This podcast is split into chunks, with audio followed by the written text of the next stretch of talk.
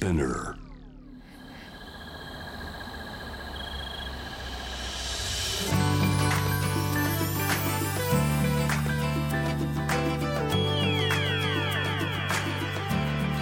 エネオス4 Hour Earth One by One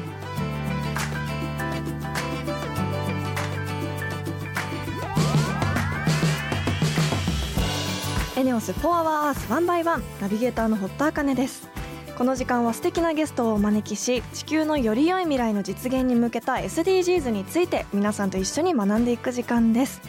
えー先日みんなにきれいよプロジェクト発表会というイベントにあの芸人の横澤夏子さんと参加させていただきました。あのその主催企業が水回り製品を販売している会社さんっていうのもあってあの世界の水と衛生環境についていろいろと学ばさせていただいたんですけどそこで驚いたのが手洗いに関しては世界人口の3割が基本的な手洗い設備を利用できていないそうなんです。でやっぱり世界的に見ても本当に日本のお手洗いの手を洗う場所だったりもすごく綺麗で衛生的ですしそして石鹸がついていたり濡れた手を拭くペーパーだったりも設備されているのが本当に当たり前の状況で世界で見てみると本当にこう恵まれた環境なんだなっていうのを改めて思いました。このみんなにきれいよプロジェクトっていうのが、えっと、その企業の対象商品を買うと1ドルがケニアに寄付されるという取り組みもやっているようであのぜひ気になる方はみんなにきれいよプロジェクトで調べてみてください、えということで本日も SDGs 学んでいきたいと思います。地球の未来を考えるこの番組はエネオスの提供でお送りします。エネオスは2040年までに自社で排出する CO2 の量をさまざまな取り組みからプラスマイナスゼロにするカーボンニュートラル企業を目指していて私たちの未来に不可欠な脱炭素循環型社会の実現に向けて具体的な取り組みをされているそうなのでそのあたりも番組で分かりやすく紹介していきたいと思います。そしてこの番組は JWAVE をキーステーションに FM ノースウェーブ ZIPFM、FM802、クロス FM、JFL5 曲をネットしてお送りします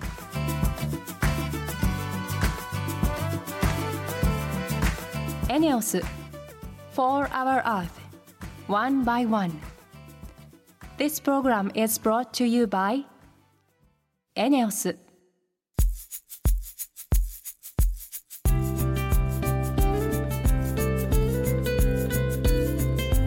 エネオス4 Hour Earth 1 by 1本日のトークテーマは目標5ジェンダー平等を実現しようです。今回のポイントは新たなトイレの常備品。ということでトイレの常備品ですけど衛生面とか体のことだけじゃなくて心や経済の負担も軽くなるアイテムらしいです。気になりますよね。この後ゲストの方にお話を伺っていきたいと思います。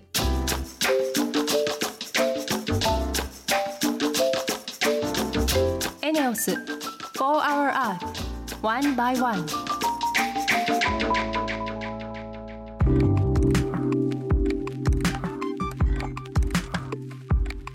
堀田茜がナビゲートしているエネオス4 Hour Earth 1 by 1本日も素敵なゲストの方とリモートでつながっています。オイテル株式会社代表小村太一さんです。よろしくお願いします。よろしくお願いします。まずは簡単に小村さんのプロフィールをご紹介したいと思います18歳の頃からアパレル企業で働きその後ファッション関係の会社を起業。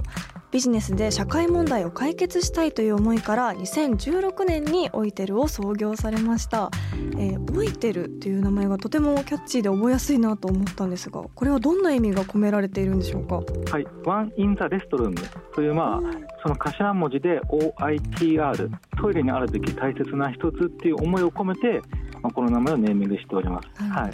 でまだ今はちょっと裏の意味がこもってまして、はい。置いてるが置いてるっていう疑問形から、まあ、今後置いてるがもう置いてることが当たり前の社会になるようにっていうふうな思いも込められております。えー。早速気になるんですけどそのサービスってどういったものなんでしょうか？オイテルは女性の個室のトイレの中に、えー、とディスペンサーを設置させていただいてそちらでナプキンを無料で受け取れるようなサービスになっております。無料で？すごいですね。でもそもそもあのなぜ生理用ナプキンに注目されたんですか、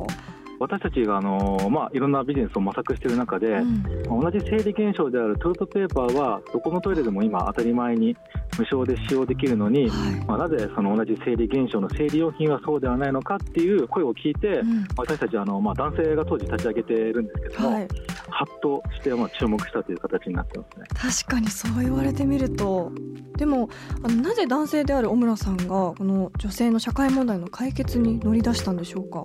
はい、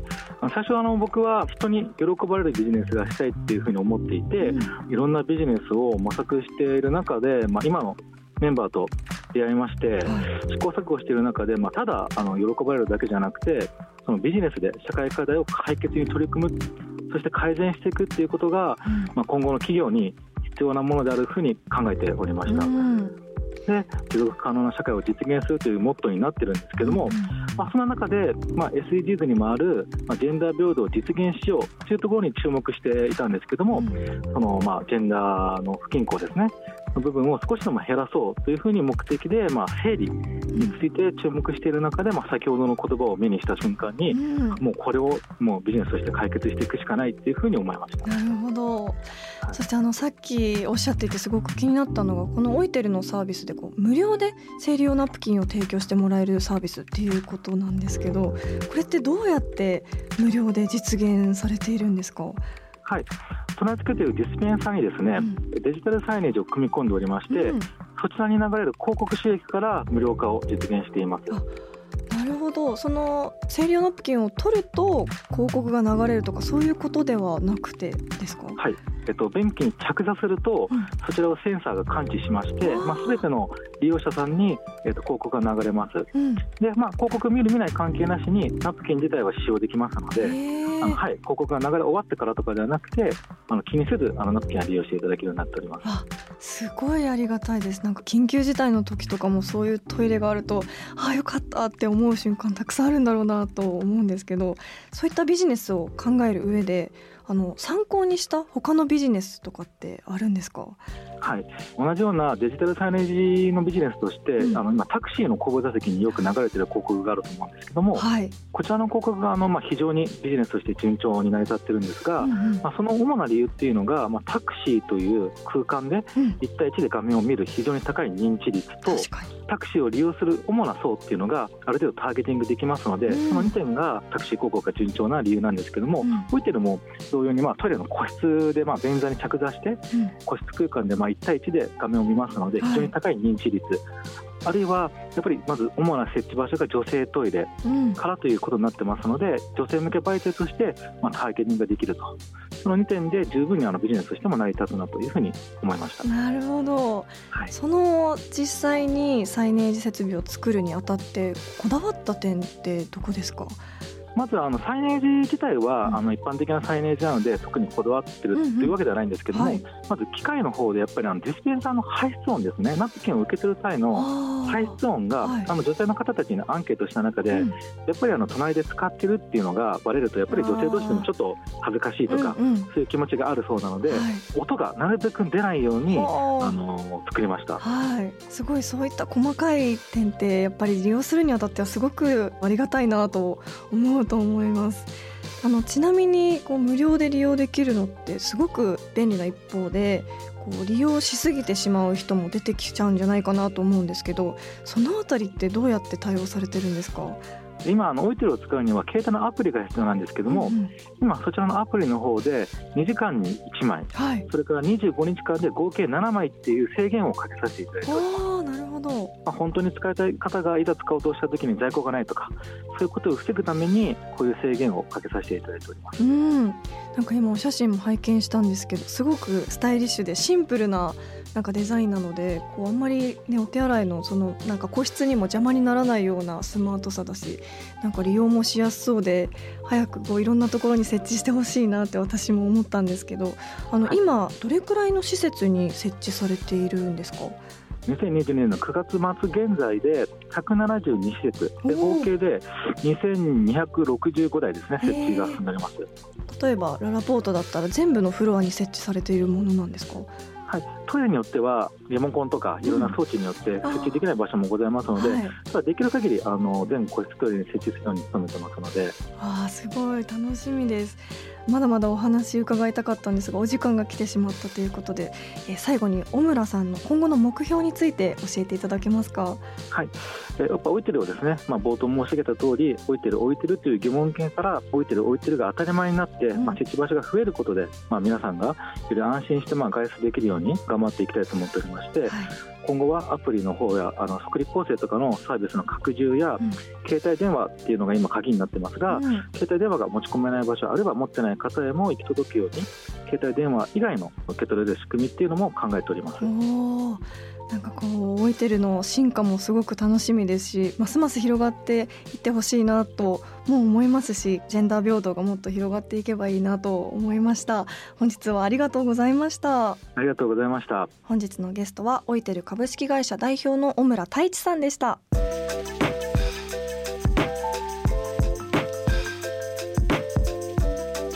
エネオス4 Hour Earth One by One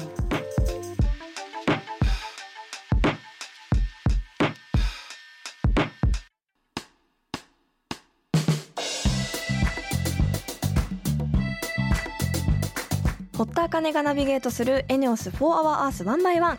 ここからはエネオス SDGs ステーションのお時間です。現在地球温暖化について深掘りしていますが先月からは地球温暖化とも深い関わりがある再生可能エネルギーをテーマにお送りしています。今だけを見れば日本の再生可能エネルギーの取り組みはまだまだこれからだなっていうふうに思うんですけどその一方でジャパンリニューアブルエナジーのようにこの再生可能エネルギーの未来を支える人のお話を聞いてこう日本でも近い将来再生可能エネルギーがもっと一般的になっていきそうだなと感じました。た。そしてリスナーの皆さんからも SDGs のことエネオスのこと地球温暖化や再生可能エネルギーについてメッセージをいいているのでご紹介したいと思います。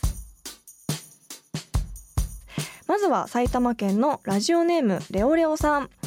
今回のテーマが私にとってとても興味深いものでしたので初めてメールしました。私の地球温暖化対策はズバリアイドリングストップです。私はドライブが好きで休日はロングドライブをし仕事もトラックを運転しています。休憩時はもちろん信号待ちでも必ずアイドリングストップを心がけています。私一人ではと思いがちですがそう思う人がたくさんいることにより少しでも地球温暖化対策になっていると信じてこれからも続けていきます。エコにもなりお財布にも優しいですからね。ということでありがとうございます。私一人ではと思いがちですがっていう部分すごくわかります。あのこの番組をやっていると地球に対して優しくしようっていう心がけている人がたくさんいるんだなっていうのを感じるとなんかこの私一人だけやっても意味ないんじゃないかっていう発想が私もどんどん薄くなってきたなっていうふうに感じてるんですけどアイドリングストップやっぱり大事ですよね。それにここ数年ですごく定着してきたなとも感じるんですけど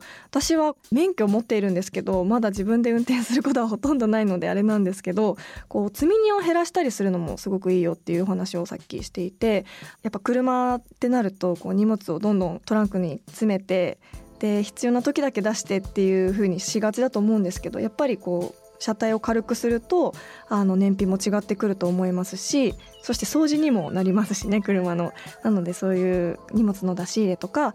ちょっとできることをやっていこうと私も思いました。レオレオさんメッセージありがとうございました。続いては鹿児島県のラジオネームマサさん。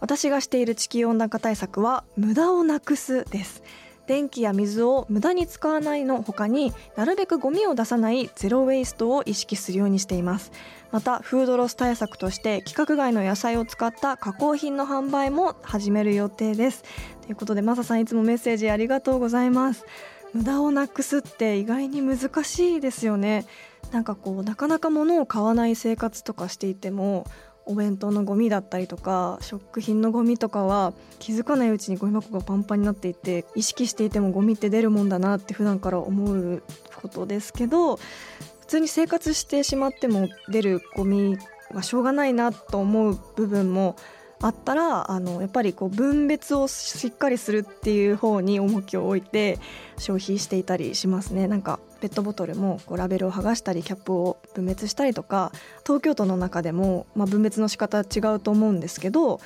なんかラップもちゃんとプラスチックに分けてこう捨てたりとかって思うとこう普段使っているものがあこれってプラスチックなのかなとかこれって何の素材でできてるんだろうってそういう新しい発見もあったりとかそういうのを学んでいくのもなんか面白くてぜひこれもやってみてほしいなと思います。ということでエネオス SDGs ステーションは引き続き地球温暖化や再生可能エネルギーに関するさまざまな取り組みについても学んでいきたいと思います皆さんもこのようにメッセージでご参加ください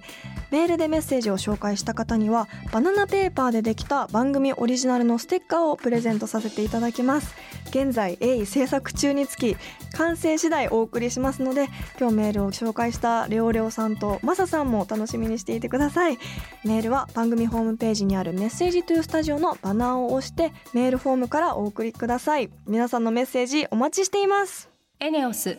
4 Hour Earth One by One.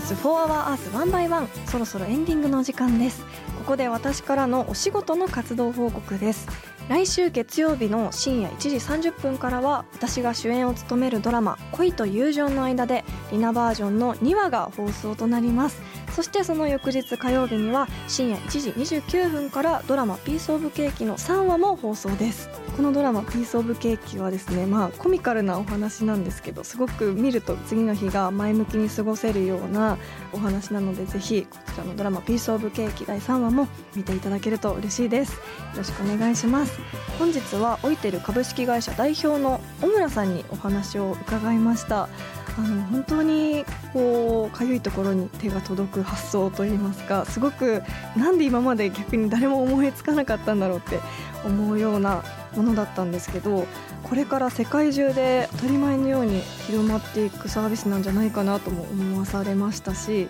ちょっとのアイデアが世界中の困ってる人を救っていくのがまさに SDGs だなと思ってとっても刺激を受けるお話でした。リスナーの皆さんも普段やっている SDGs のことや気になること質問などあればぜひ番組まで教えてください。メールはホームページにあるメッセージトゥースタジオからツイッターは番組名を検索して「4HourEarth」の頭文字「ハッシュタグ #FOE813」をつけてどんどんつぶやいてください。エネオス SDGs ステーションへのメッセージもぜひお気軽にお寄せください。それではまた来週この時間にお会いしましょう。ここまでのお相手は堀田茜でした。